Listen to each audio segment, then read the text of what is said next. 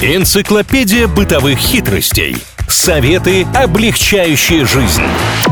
Великий Упроститель на правильном радио. Всем привет, с вами Илья Андреев и Маша Сафонова. Это Великий Упроститель, а значит, в очередной раз мы попробуем сделать нашу с вами жизнь чуть проще. Сегодня будем искать вещи и отправлять игрушки в тюрьму. Подробности далее. Ой, интересный, конечно, у вас лайфхак, заинтриговали, но давайте сначала я немножко вам расскажу. Часто бывает такое, что натыкаетесь на какую-нибудь ценную вещь, которую кто-то оставил и потерял. Конечно, очень хочется сделать доброе дело, не знаю, поднять карточку, ключ, перчатку, все, что лежит на земле, и найти его владельца, но не всегда это возможно. Чтобы помочь человеку в какой-то степени, мы можем сделать следующее. Заакцентировать внимание на потерянные вещи. Ну вот, например, вы потеряли ключ, да, сложно его найти на земле будет, а вы же пойдете наверняка тем маршрутом, которым до этого ходили. Поэтому просто возьмите какие-нибудь веточки, палочки, листики, окружите тот ключ, который вы нашли, сделайте стрелочку какую-нибудь или круг вокруг, начертите, чтобы человек, когда будет проходить эту местность, увидел знак этот самый и нашел свой предмет. Я сразу мультики вспомнил, когда там прям огромные таблички ставят со стрелками мигающими, мол, ну вот здесь же. Если на такое у вас времени не будет, можно просто несколько прутиков взять и по кругу аккуратно положить.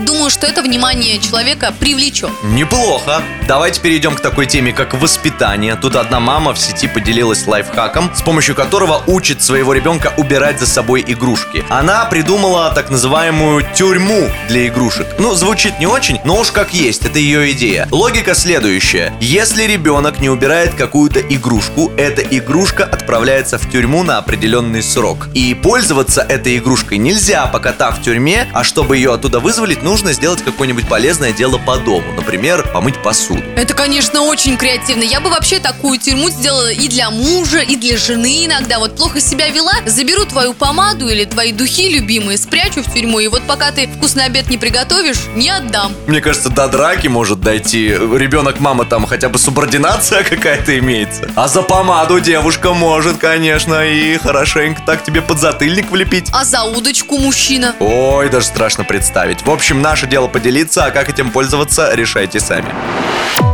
Великий Упроститель на правильном радио.